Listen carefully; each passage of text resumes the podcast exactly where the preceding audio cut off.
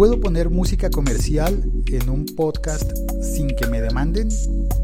¿Cómo compro la licencia de una música comercial para utilizarla en mi podcast? Ups. El siglo XXI es hoy.com. Hola, soy Félix, arroba locutor co, y hoy estoy haciendo este episodio en directo desde la clase de podcast en el locutorio en Bogotá, Colombia. Y aquí está Jairo, que me escribió esta mañana un correo. ¿Qué hubo, Jairo? ¿Qué más? Venga, venga, me, me acerco. ¿Qué hubo? ¿Qué más? ¿Qué más, Félix? Sí, fue usted el que me escribió el correo, ¿cierto? Fui yo, sí, señor. ¿Me repite la pregunta, por favor? La, la pregunta real era eh, de qué manera puedo yo comprar música comercial para añadir a un podcast que quiero iniciar. O cómo puedo gestionarla. eh, de pronto, pues, eh, ¿cuál es el medio? Bien, comprar música comercial. Vamos a tratar de, solucionar esto rápidamente. No se puede comprar nunca música. eh, se pueden comprar copias para cuando uno las va a oír en la casa. Se puede comprar una suscripción para oír música, pero estamos hablando ya de los derechos para pro- reproducir una canción comercial. Y una canción comercial es una canción que está en venta. Cuando uno dice comercial significa que está en venta. Entonces, eh, comprar los derechos es algo cercano a lo, a lo imposible por un par de cosas que voy a explicar eh, más adelante. Pero hay formas de conseguir otro tipo de músicas para poner en los podcasts y tener cortinillas musicales. Voy a poner, por ejemplo, un fondo aquí, un fondo que se llama Breathing Planet. Empieza a sonar ahí detrás del que estoy hablando. Ay, es como, es como de nueva era, como de, ah, me hace sentir relajado, tranquilo. ¿Me iba a decir algo, Jairo? Sí, eh, bueno, digamos que de pronto no formulé bien la pregunta. Eh, voy a poner un ejemplo. Digamos, tengo el. ¿Cómo es que se llama, Andrés? El, su podcast. Tengo el podcast Capital Music. eh, de pronto entro a trabajar con Andrés y le digo a Andrés, hagamos un especial de Black Sabbath. Entonces le digo, pero entonces Andrés, vamos a tener problemas con los derechos de autor pues con la, la disquera o con Black Sabbath. Entonces mi pregunta de pronto va dirigida como a cómo utilizar esa música específica para un especial, ¿cierto? No es un no es un programa de radio, es un podcast que quiero dedicarle a ese grupo, por ejemplo. Bien, perfecto, muy bien. Entonces, la primera precisión de lo que yo estaba diciendo no se puede comprar es porque hay una, mm, una idea de, generalizada de que compramos cosas y que cuando las compramos son nuestras. Eso con la música no funciona porque estamos hablando de derechos de autor, que son dos tipos de derechos de autor, los derechos eh, morales y los patrimoniales. Los patrimoniales, estoy diciéndolo súper resumido, los patrimoniales son los que cuestan dinero y los que pueden generar dinero. Son los que alguien puede vender. Y los morales son los que no se venden nunca porque son inalienables. Entonces digamos que los créditos de Ozzy en una canción pues siempre van a ser de Ozzy y de cualquiera que sea el compositor de la canción y uno nunca va a decir esta canción es mía porque yo la compré. No se vale. Se puede que compres el disco y entonces el disco es tuyo, pero la canción nunca va a ser tuya porque no la, no la escribiste. Entonces estamos hablando de derechos de autor. Eh, entonces, básicamente, lo de comprar es una imprecisión normal, habitual, que nos pasa a muchos, y que el término correcto es, voy a cambiar la cortinilla, licenciar.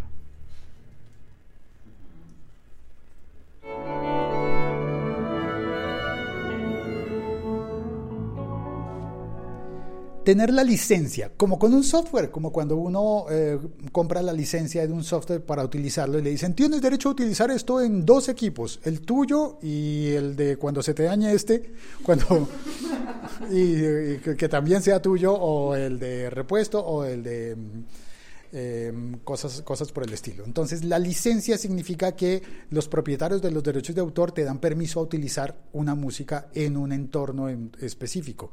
Normalmente se mide en territorio y, y en, eh, y en tiempo. Sí, no se dice tiempo, ¿no? Y en duración. Entonces, tú puedes comprar la licencia para utilizar una música, por ejemplo, para ponerla en una cuña comercial, eh, para anunciar un producto, y compras la licencia y te dan la licencia para utilizar eso, por ejemplo, en el territorio colombiano, donde estamos nosotros, durante un año. Y si llegas a ponerlo en, si llegas a poner, eh, a utilizar esa música para publicidad en Ecuador, entonces ya estás infringiendo la licencia porque no es el territorio, no te dieron permiso para ese territorio. O si lo haces eh, después de 14 meses, estás infringiendo la licencia porque tenías permiso para un año nada más. Em, esas son las licencias que se pueden comprar. Ahora, cuando uno compra un disco o, o paga la suscripción a Spotify o a Deezer, tiene una licencia, es una forma de tener licencia. Todas las compañías como Spotify, como Deezer y como todas esas tienen que pagar licencias. Por eso en YouTube hay problemas cuando utilizas eh, músicas que no te corresponden. Ahora, cuando uno quiere poner hacer un podcast y pasar música, es como jugar a la radio. ¿Por qué la radio sí puede poner música y no le ponen demandas? Porque tiene convenios de licencia y está pagando los derechos de ejecución pública, que no son exactamente una licencia, sino son la ejecución pública. Ahora, ¿cómo llego yo? Rápido, no quiero irme por entre las, por entre las ramas. Si quieren interrumpirme con preguntas o, o corrigiéndome si estoy diciendo algo mal, adelante. ¿Cómo llega uno a hacer un podcast y sí poner músicas? Tener la licencia, tener la autorización de la editorial, que es la que maneja los derechos de la canción, de la obra intelectual, y del sello discográfico, que es el que maneja los derechos del fonograma, de la grabación. Entonces uno puede decir, oh, no, pero es que voy a poner la Sinfonía 40 de Mozart y eso es dominio público porque Mozart ya se murió hace mucho tiempo, mucho más de 100 años. Entonces eso es dominio público. Ah, sí, la obra de Mozart sí pero la ejecución de la orquesta, de, la Berliner eh, Orquesta, eh, esa fue grabada y licenciada por el sello DECA o por cualquier sello discográfico que tiene los derechos de esa grabación. Entonces, como se ve, es un poco complejo y confuso. Es más fácil la otra vía, que es la de los derechos de ejecución pública, que te dan una licencia y esos derechos de ejecución pública, sí, perdón. De acuerdo con esa ejecución pública, ¿cuánto cuesta o qué permisos tiene que uno tener para hacerlo? Eso es una zona totalmente gris que no se sabe, ni siquiera las personas de los sellos discográficos y de las y de las editoriales lo saben con certeza porque están dependiendo de los organismos que recaudan el dinero. Entonces, digamos, yo pues tengo un canal de podcast y hago y hago un programa de radio sobre música. Eh, muchas veces yo tengo canciones pues de los discos que he descargado por Spotify o en algunas veces lo voy a confesar, he descargado canciones de YouTube. ¿Qué, qué puedo, qué puedo es un ejemplo, ya, ya. Eh, es, es, es, es, una cuestión de una persona, una persona, una persona que no tiene los recursos para hacer ese tipo de, de programas. Eh, ¿Cómo puede eh, poner las canciones o cómo puede conseguir la licencia para hacerlo. Sí se puede. La buena noticia es que sí se puede. Hay dos formas. Mamá no a la cárcel, qué bien. No, no, no, no vamos a la cárcel. Por ahora, por ahora.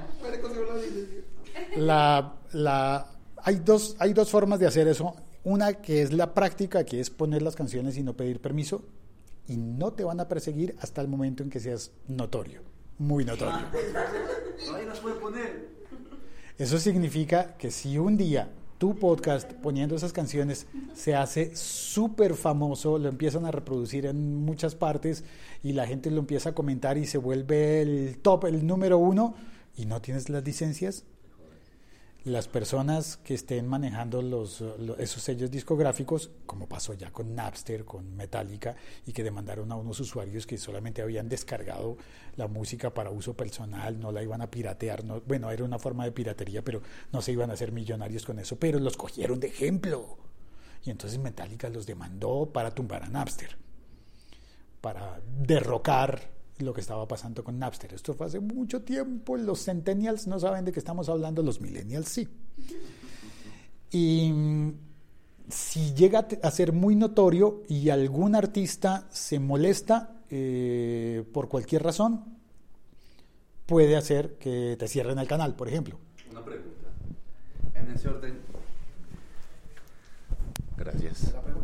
En ese orden de ideas, entonces, si yo tengo un canal y subo música que no está licenciada, si me, si me vuelvo lo bastante famoso, ¿podría en el futuro adquirir la, adquirir la licencia para lo pasado?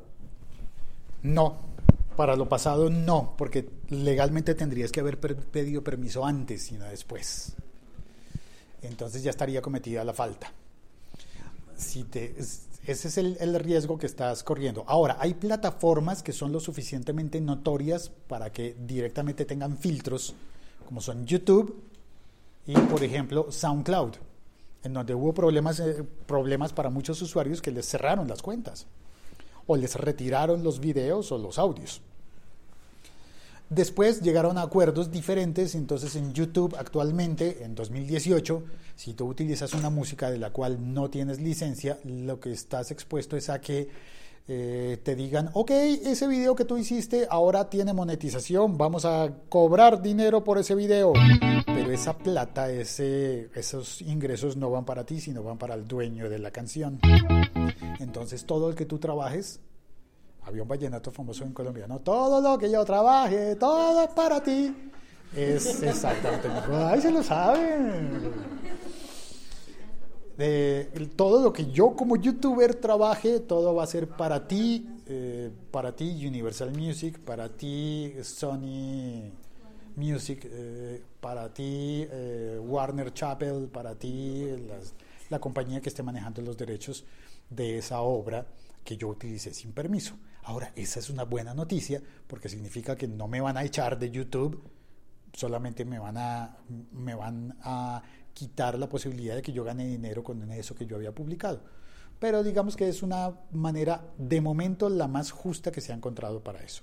Ahora, como el territorio sigue siendo muy gris y como las compañías no saben cuánto cobrar porque no existen unas tarifas fijas, entonces si tú escribes a una editorial y dices, es que yo quiero utilizar esta canción de Black Sabbath y voy a ponerla en mi podcast, eh, ¿a quién le pides permiso?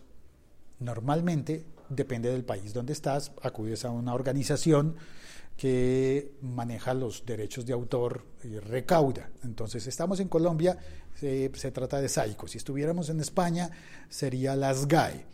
Y así en cada, en cada país. Si una persona va y le pide la cotización a Saico, le van a decir un precio. Si una persona va y le pide la cotización de la misma canción a SGAE, probablemente le pidan otro precio diferente. Porque van a tener maneras distintas de, de medirlo.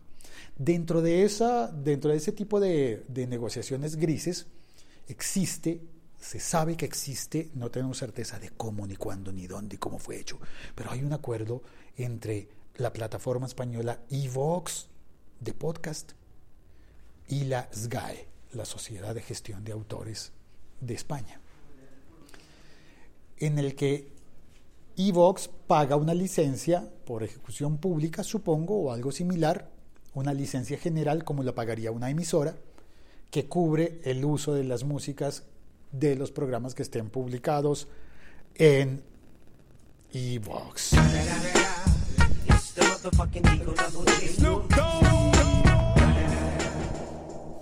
Yo estoy emitiendo desde Colombia, ¿cierto? Pero mi público fuerte está en Chile, en Perú, igual voy a estar, digamos, si yo gestiono el tema de, de los derechos de ejecución pública con Psycho, pero mi público fuerte está en Perú, no hay ningún problema, igual estoy blindado, o sea, igual tengo los permisos. La respuesta correcta es no. Otra vez estamos en la zona gris.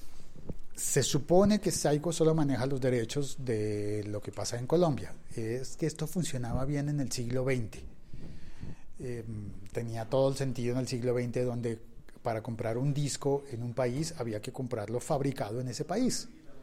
y entonces se recaudaba el dinero de las emisoras que sonaban solo en ese país y en ninguna otra parte. Eh, an- digamos que en la prehistoria de la Internet. Antes de la Internet, eh, ahí deberíamos eh, crear una, una división así, ¿no? De las dos eras de la humanidad.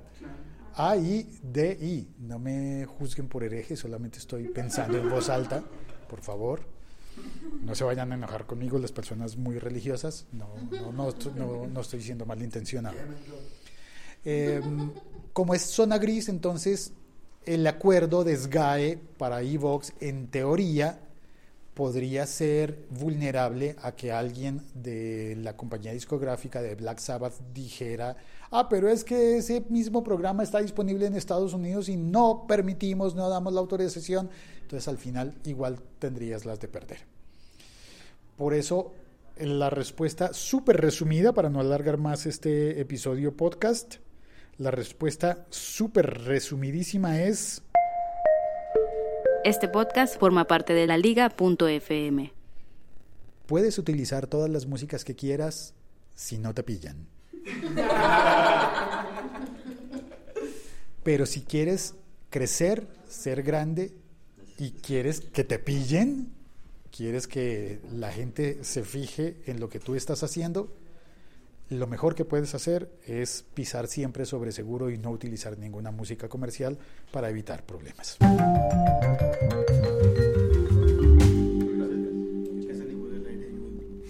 No, no, no, no he pagado, ah, no, no he, no he- no he apagado eh, porque quería recomendar un par, quería recomendar un par de plataformas para poner músicas totalmente seguras. La mejor que puedo recomendar se llama Epidemic Sound.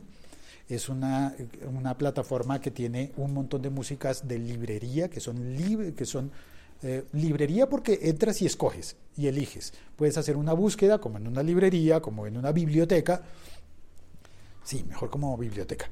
Eh, puedes entrar a hacer una búsqueda. Yo estoy bus- yo necesito una música que, que tenga estas y estas características y te dan todas las posibilidades de las músicas que tienen. Pagas una suscripción mensual, como se paga en Spotify o en Deezer o en Apple Music. Pagas una suscripción mensual y tienes derecho a utilizar esas músicas en tu canal de YouTube, en tu podcast, en donde quieras, durante ese periodo de tiempo. Bueno, y mi pregunta es ahí. Yo tengo una cuenta premium en Spotify. ¿Sí? ¿Puedo descargar las canciones o las puedo reproducir desde la, desde la plataforma de Spotify? Sí puedes, pero no debes. Es la, el- es la respuesta sensata. Puedes porque tienes la, capacidad de hacerlo, pero no debes reproducirla en otro sitio que no sea el equipo en el que se te autorizó por parte de Spotify. De hecho, por eso Spotify no permite descargas.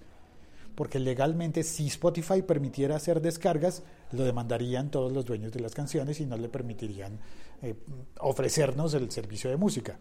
Entonces Spotify lo mantiene cerrado, igual Apple Music, igual Deezer, todas te dan la música para que la oigas, pero no para que te quedes con ella ni para que la trasvases a otro contenedor.